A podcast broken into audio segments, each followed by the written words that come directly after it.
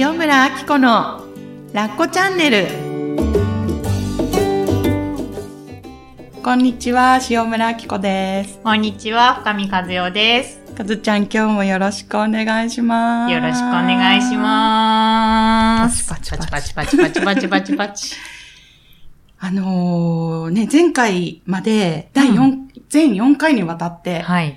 前回初めてね、ゲストをお迎えして、はい。青木千景さんはい。をお迎えして、影さんは来ていらしていただきましたね。ねえ、聞いてくださった方いるかな？ねえ。え。ちょっとタイムラグがあって、まだ皆さんの反応っていうのが、あの、うん。直接届いては来ていないはい段階なんですけど、そうですね。はい。それでもちょこちょこうね、ん。あの、Facebook でシェアしてくださったりとか、うん。コメントをね、してくださったりとか、ねえ、うん今日もなんか書いてくれてた人がいたようんね。うん、見ましたね。で配信も楽しみにしてくださってた方そうがね、いっぱいいましたしね。なんか、ちかげさんもコメントしてたけど、うん。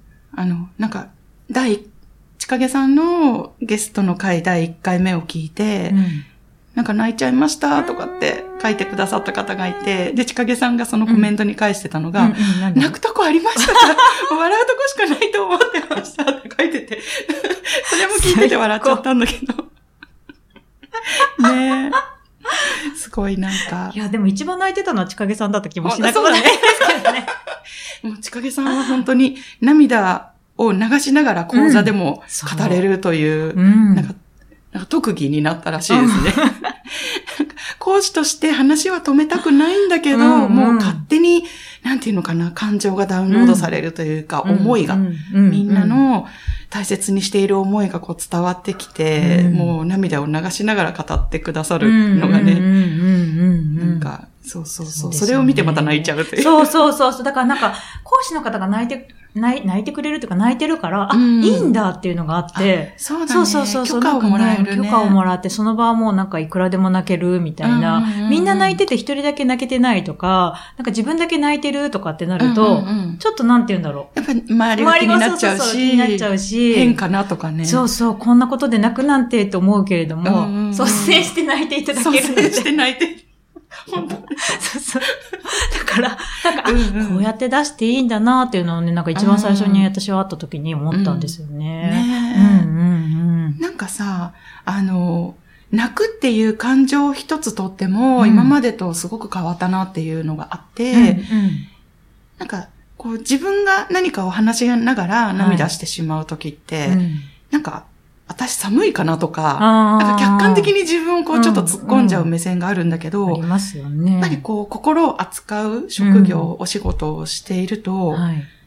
なんかそういうのすべてがもうダダ漏れになってくるとこない、あ、なります、あります、あります。なんかもう、だから、ね、話しながら泣けちゃうちかげさんの気持ちもなんとなくわからなくはないんだけど、あそこまではね、なんか話しながら涙しちゃうっていうね、のは、なんかすごい、ね、なんかそのありのままを見せてくれるっていうことがすごくそう、またね、勇気になるなと思って。うん、本当人のありのままの姿を見ると、自分のありのままの姿に戻る感じがしませんか？そうそうそうなんそか、そうそう。う。ね、いいんだって思わせてもらえるよね。るなぁと思っていて。ねうん。で、しかも、その、妊娠出産がテーマだったじゃない、今回そうでしたね。でね、こういうテーマって、本当人にはうん。あんまり話さないうん。うん。価値観というか、はい。領域のことだったりするよね。うんうんで、しかも、ね、もう人の手ではどうにもならない領域、ちかげさんもおっしゃってたけど、うん。そこのことをやっぱり赤ちゃんに会いたいとか、私みたいに会いたくないとか、うんなんかどうしてもこうコントロールしてしまううん。希望通りになってほしいとか、なんかそういう思いって、どうにもならないからこそ言葉にしづらかったりとかこんなこと言っちゃいけないのかなとか、どうしても、なんていうのかな、社会人としてというか大人として自制してしまうところがね、うんすごくあると思うんだけど、うんうん確かにそうですうん。ねだ。からなんか、ああいうね、あのー、私自身も自分の、まあ、経験談はい。を話したり、かずちゃんもうんね、うん。経験したことを話してもらったんだけど、これって別に、私はこんな経験しました、すごいだろう、聞いてくれとかって思っうんうんうんうんて、その自分が子供が嫌いだった話をしたいわけでは全然なくって、あの、誰かの話、エピソードを聞いていると、うん。反応が起きるんですよね。やっぱり心の中で。うん。うんうんうんあ、この人は子供いらないって思ってたんだ。私はすごく欲しくて悩んでたのに、とか、例えばイラッとするとか。うん。うん。うん。うん、それでもいいんですよね。そうそう、本当に。その他人の話を聞いて、自分が妊娠、出産とか子供とか、自分の女性としてとかうんうんうん、そのセクシャリティの部分とうか、ん。どんな風に扱っているのかなって、その自分の価値観に気づくきっかけになるんだろうなっていうのはすごく、あの、私自身の経験もすごくあって感じていて、ねえ、だから、うん。なんか別にね、私たちがこういうけね、うん。道を辿ったから受け取れとか、これが素晴らしいとかね、思ってるわけでは全然ないんだようん。ね。うんかずちゃんどうだった？この全4回。そう。話をしてみて、なんか後で感じたこととかあったら聞きたい。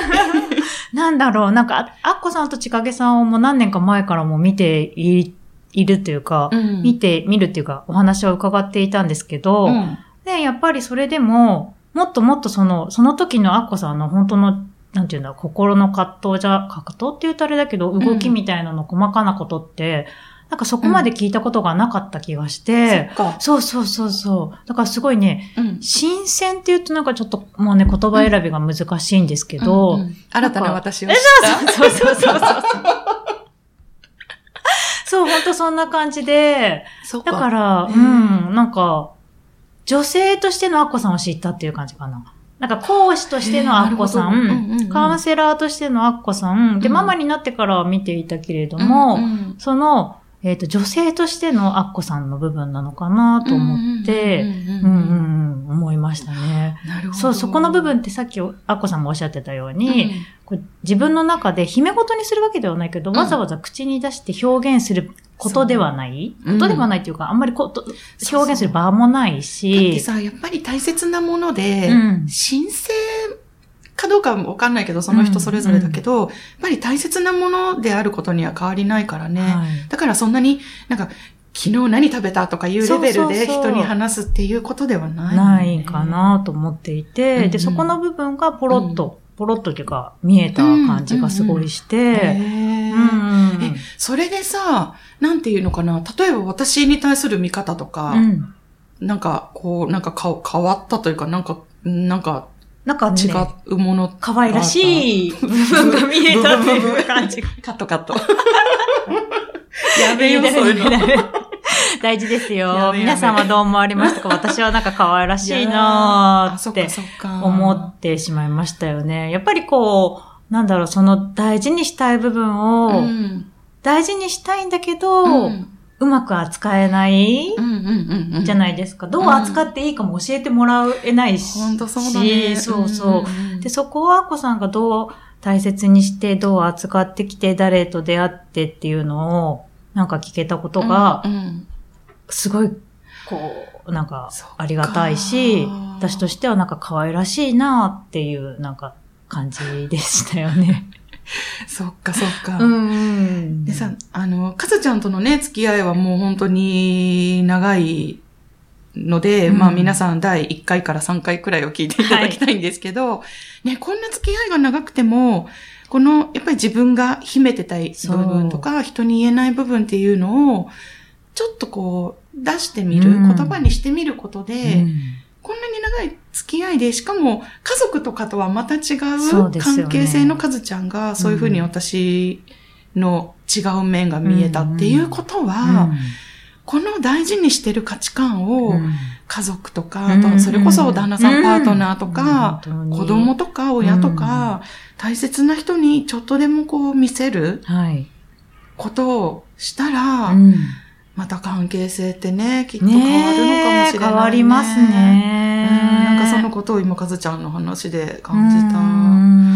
やっぱりね、、その、なんだろう、当たり前すぎる日常で、うん。きっと相手はこう考えてるだろうみたいなのの、うん。ちょっと先にあるっていうか、うん。その、ゆこう言わ、思ってるんだろうなって、お互いが思ってることの、うん。ちょっと下の部分、ん、うん。そんなこと思ってるんだと思われそうだから逆に言えない部分とか、うん。なんかそこをね、うん。打ち明けてみるっていうのって全うん。然また変わってきそうですもんね。そうだよね。うん。本当そこを開けるといいね。本当ですね。いや、たださ、でも、うんうんこれ言うのは簡単でそう、あって。本当にそう、本当にじそう。ゃあ、例えば私がね、昔、なんか子供、旦那さんははい。望んでるうん。だろうなっていう状態の時に、うん私実は子供があんまり得意じゃなくて、うん。うん。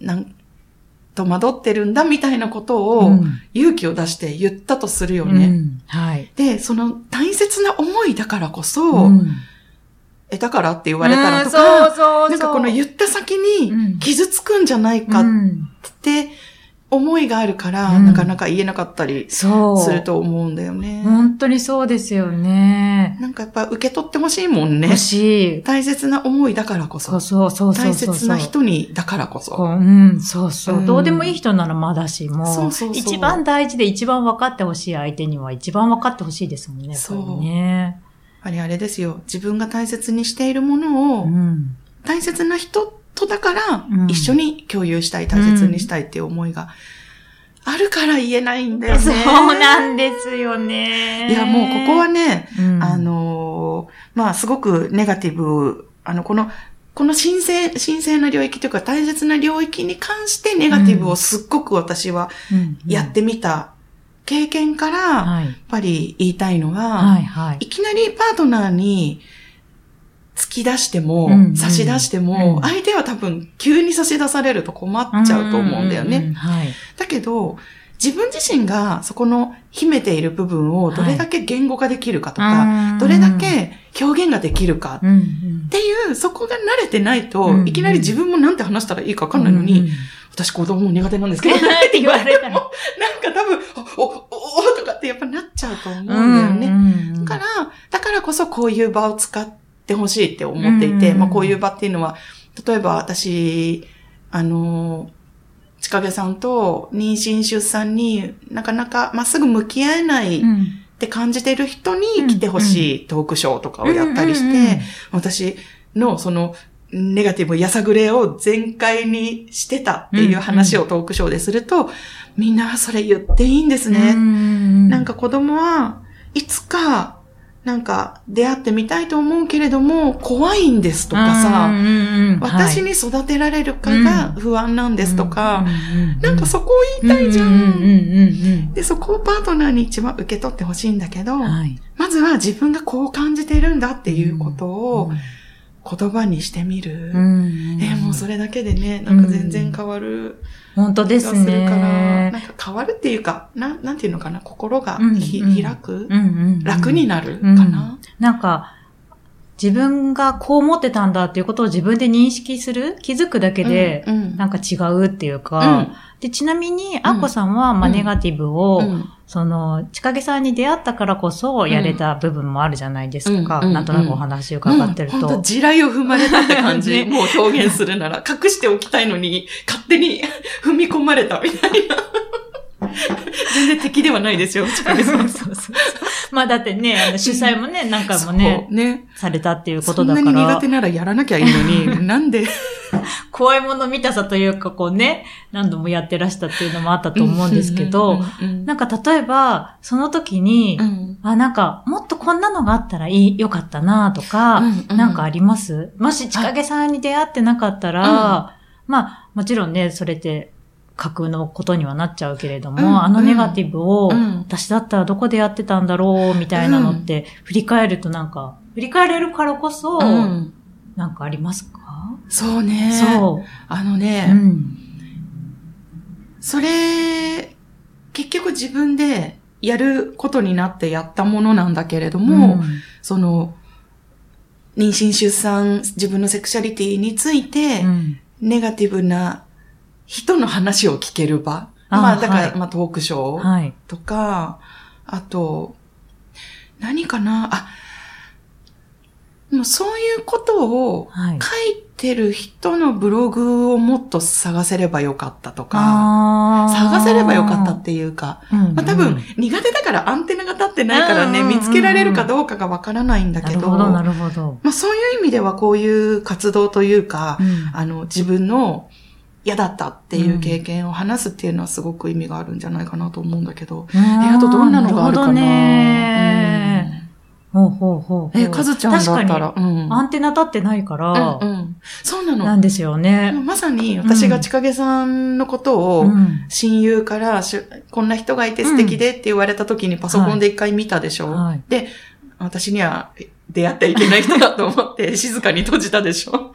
バッテンをクリックしたでしょ？閉じるを。そのぐらい自分にとっての地雷、あのもうふ触れてはいけないタブーなテーマって、何にも感じないぐらいうん麻酔をかけてるんだようね。ん、なるほど。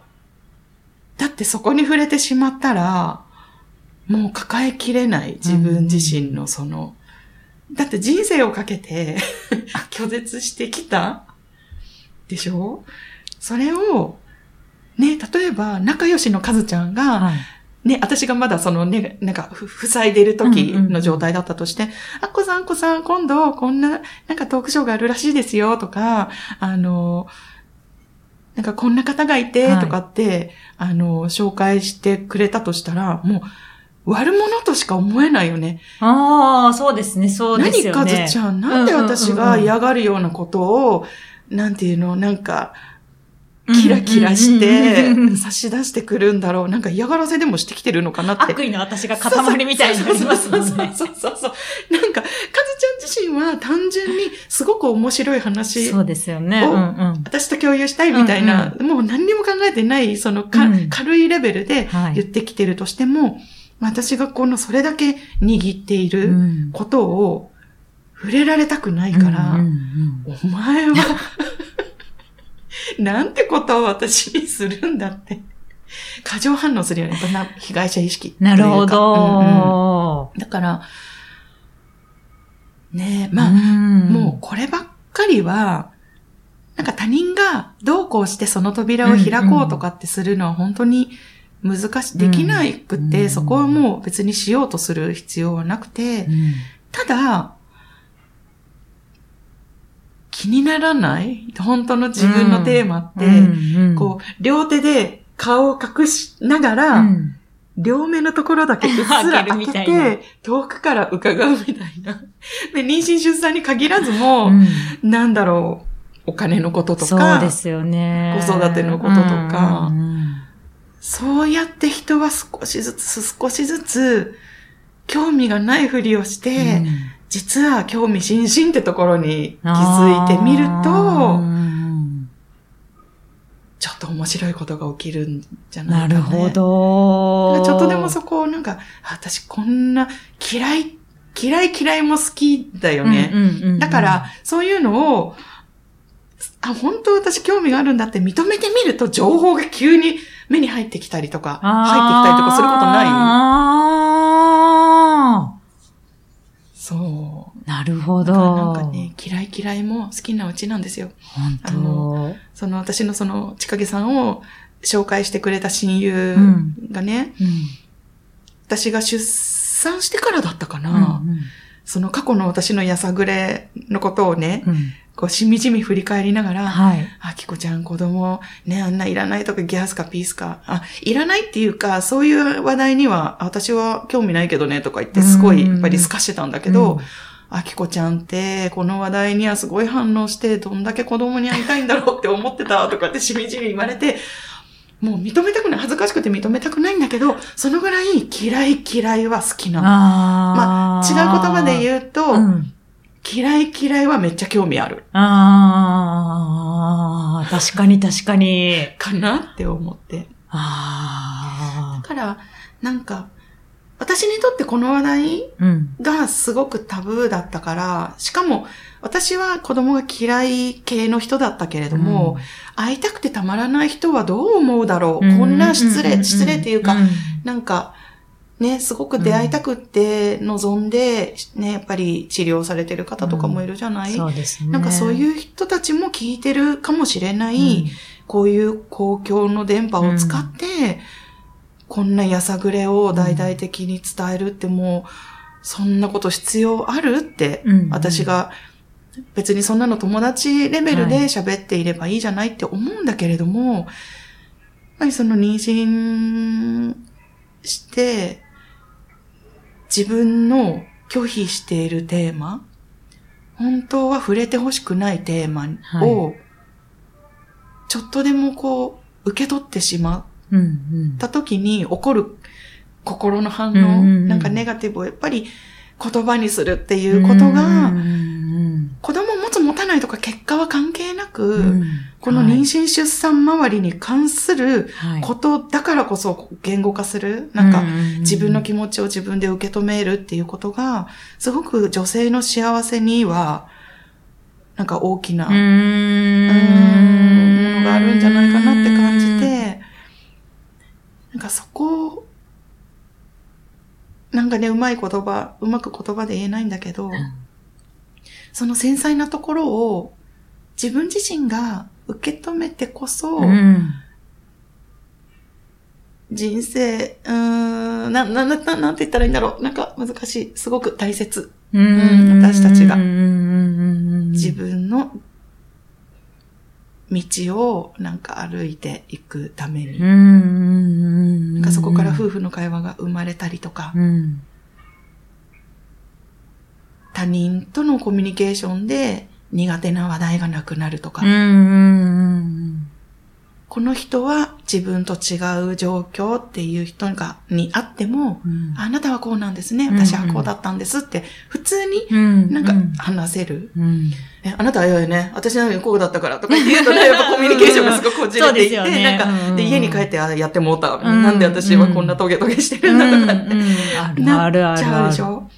から、ここの、あのー、妊娠出産周りのことを優しく感じて、自分自身が受け止めてあげることの大切さっていうのを、本当に本当に感じたんだようね。ん。え、かずちゃんもさ、うん。ね、あの、授かり婚ってね、この間教えてくれたじゃない、はい。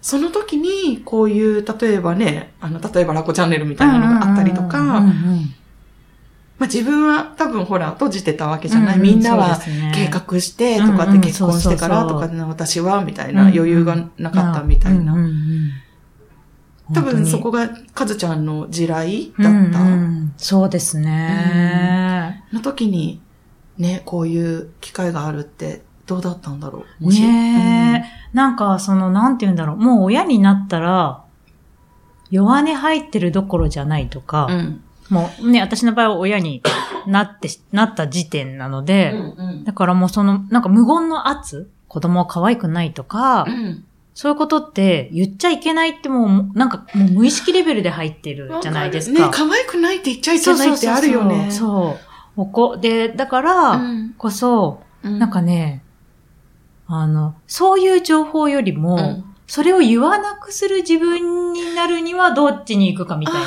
かる。わかります？その情報はすごい欲しいんだけれども、うんうんうん言ってもいいっていう情報がこの世にあるって思ってないじゃないですか。そうだからこ、そ、本当のその、その自分をどうにかいい方に変えるための情報を見つけに行ってただろうなって思いますよね。うん。まあ実際そんな感じで、なんかいろんな育児本とかはね、やっぱりうん。どうよ、どう良くしていくかみたいな感じがイメ今の、なんだろう、イメージ的にはあるから、うん。だからこそ、うん。なんかそのアッコさんのさっきのはね、あの、うん。妊娠、出産の時のネガティブなところだと、うん。そのネガティブを言わないで旦那さんに上手にどうやって話したらいいかとか、うんうんあと、その、上手に上手に、ここ夫婦のコミュニケーションを取るためには、みたいな、うんうん。そういうふうな、うん。多分私だったら、きっとね、あの、情報は取りに行くけれども、うんうん。ネガティブを言ってもいいっていう情報とかは、うん。やっぱ自分の嫌なところ見たりとかもしなくちゃいけなくなるから、そういうね。うんうん。もうそんなの、ない？ないっていうか、そこをどう克服するかがメインになってただろうなって今思いましたよね。確かに。にだっ、て、その子供苦手って思っていいよとか、うん。欲しくないって思っていいよとか、うん。嫌いって思っていいよとかって言われようもんなら、うん。私がそれを一番罰してるから、そうそうそう。子供嫌いな自分はもう存在しちゃいけないぐらいの、本当もういけないことだと思ってるからん、ですよね。いいよとか、言われても意味わかんないだろうしね、きっとね。そうそうそう子供を好きになるにはどうしたらいいだろうになるよね。うん、わかる。克服。違うように克服しようと、確かに。しちゃうなぁと思っていて、うんそう。そうか、そうか。そう、そっちはアンテナがね、きっと立つと思うんですよね。ん必死でブログ見つけたり、本見つけたりとか、うん、するだろうなと思っていて。だからもう本当真逆に行くっていうか、それで苦しくなって苦しくなって、うん。パタッと疲れるみたいなことがそうだよね、きいっと絶つまで経っても子供好きになれないし。だってさ、好きになろうなろうとしたらさ、なれないよね。なれない、なれない。ね。そう。それこそ、ほら、うんなんかずっと前のラコチャンネルうの、ん。義理のね、両親の好きにならなくてもいいっていう話が多分第4回か5回かうん6回か、ね、きっとあると思うんですけど、うんその時と同じで、やっぱり自分の感情だから、うん好きになんなきゃって思ったら、うんやっぱしんどくなるじゃないですほかん。とそう。そう。うでもそこを見つけに私は行っちゃってたし、行うん。っちゃってたなーって思って。わかる。ね、うん頑張り屋さんだからさ。ねえ、克服しなきゃっていうのがね。なんかいかに凹んでるところを、うん。もう、なんか成長させるかとか、うん。ね、克服して。ポジティブに行くかとか、そういう頑張りをね、ずっと続けてしまっていたから。うんえ、でも、かずちゃんのその話を聞いて、えー絶対緩んだ、緩む人いるよね。いっぱいいるよね。だと嬉しいですけどね。うんだからそっち方面じゃなくていいんだなってね。からそのアッコさんとちかげさんのトークショーとか、うんうん。きっとその一番、この回の一番最初にアッコさんが、うん。心に化学反応がこう、なんか何かしらのね、反応が起こるっておっしゃってたと思うんですよ。うん。そこをね、キャッチできたら、うん。やっぱりそういうちかげさんとかアッコさんのトークショーとかあったら、うん。なんかすごいありがたいだろうなと思うし。ねで、ただその反応うんをどうしても私たちは、うん。自分に返ってくるっていうよりも、相手が悪いとか、これさえなければとかってそうそう、そうそっちになんか向けちゃうから、なんかそうすると、なんかその反応が、なんて言うんだろう。もったいないって言うとあれだけど、うんそこをぐぐぐぐぐいっと自分うにん責めるとかじゃなくて、うん私はこの反応なんだろうって思えたらいいなって聞きながら思っていて。うん本当そうだよね、うん人は不快な思いをしたくないからこそ、うんうんその、私、例えば自分たちがタブーにしてることを話題を持ってくる人は、はい。なんか敵に見なすでしょそうそうなんそうなんですよね。なんてことをしてくるんだ、ひどいことをしてくるんだ、お前は、みたいな。だけど、そう、相手に向けるんじゃなくって、うんうん私この話題めっちゃ反応するんだ、みたいな、そういう感じで、そういう感じでね。えなんていうの？私このことをダメだって思ってたのか、とか、いや、ダメでしょ、とか、い そうそうそうそう。や子供嫌いとかじゃダメでしょ、みたいな。みんなはちゃんとやってんのに、私そういうこと言っちゃダメでしょ。そう。あ、でもそう思ってるんそう、だ。そう。えー、変えられない、無理とか。そうそうそうそこまでいけるといいよね。そうなんですよね。そこでなんかズドーンって落ちるんじゃなくて、うんその自分をまたこう、遊遊べるっていうとちょっとまた軽くなっちゃう感じだけど、そこをまた見れると、うん。そうそういいなと思いながら聞いてました。いいよね。うーん。なんかさ、そういうところを認められると、やっと子供の可愛さとか、うん、うんあのー子ど、子育てしてる楽しさとか、うんうんあのー自分の妊娠、出産の時の、実はこの感覚すごく嬉しかったなとか、そういうところまで余裕が持てるよね。見れる余裕が持てるよね。そうそうそう。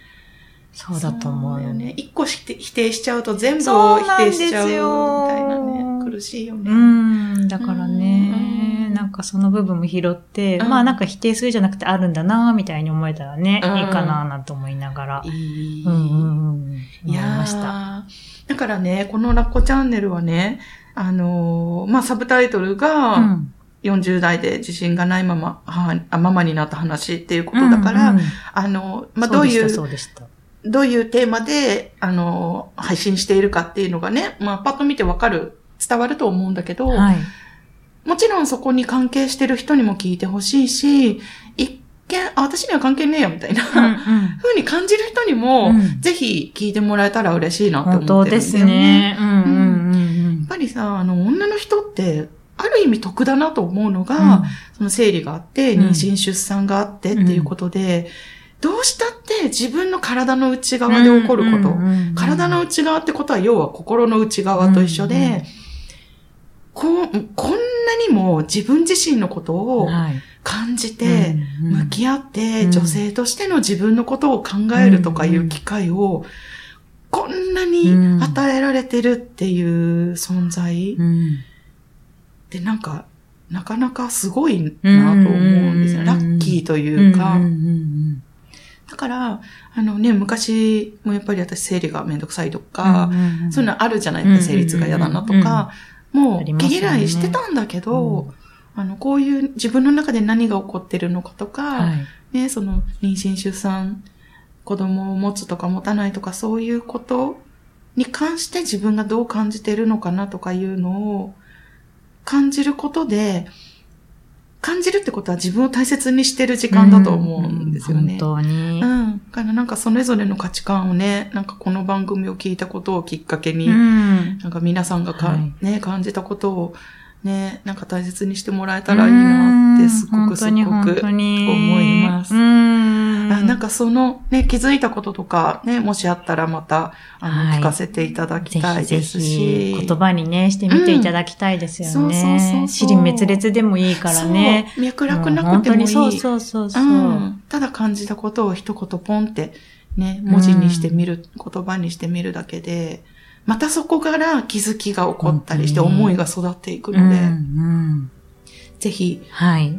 ふと思ったらね、うん。やってみてください。手はい帳に書くとか、うんうん。私の LINE 後に送ってもらうとか、うんうん感想として届けていただくとかも全然はい OK ですし、待ってますよね。ねうんはい。今日はそんな感じではい。振り返ってみました。ありがとうございましたはい。では、アッコさんからお知らせがあります。はーい。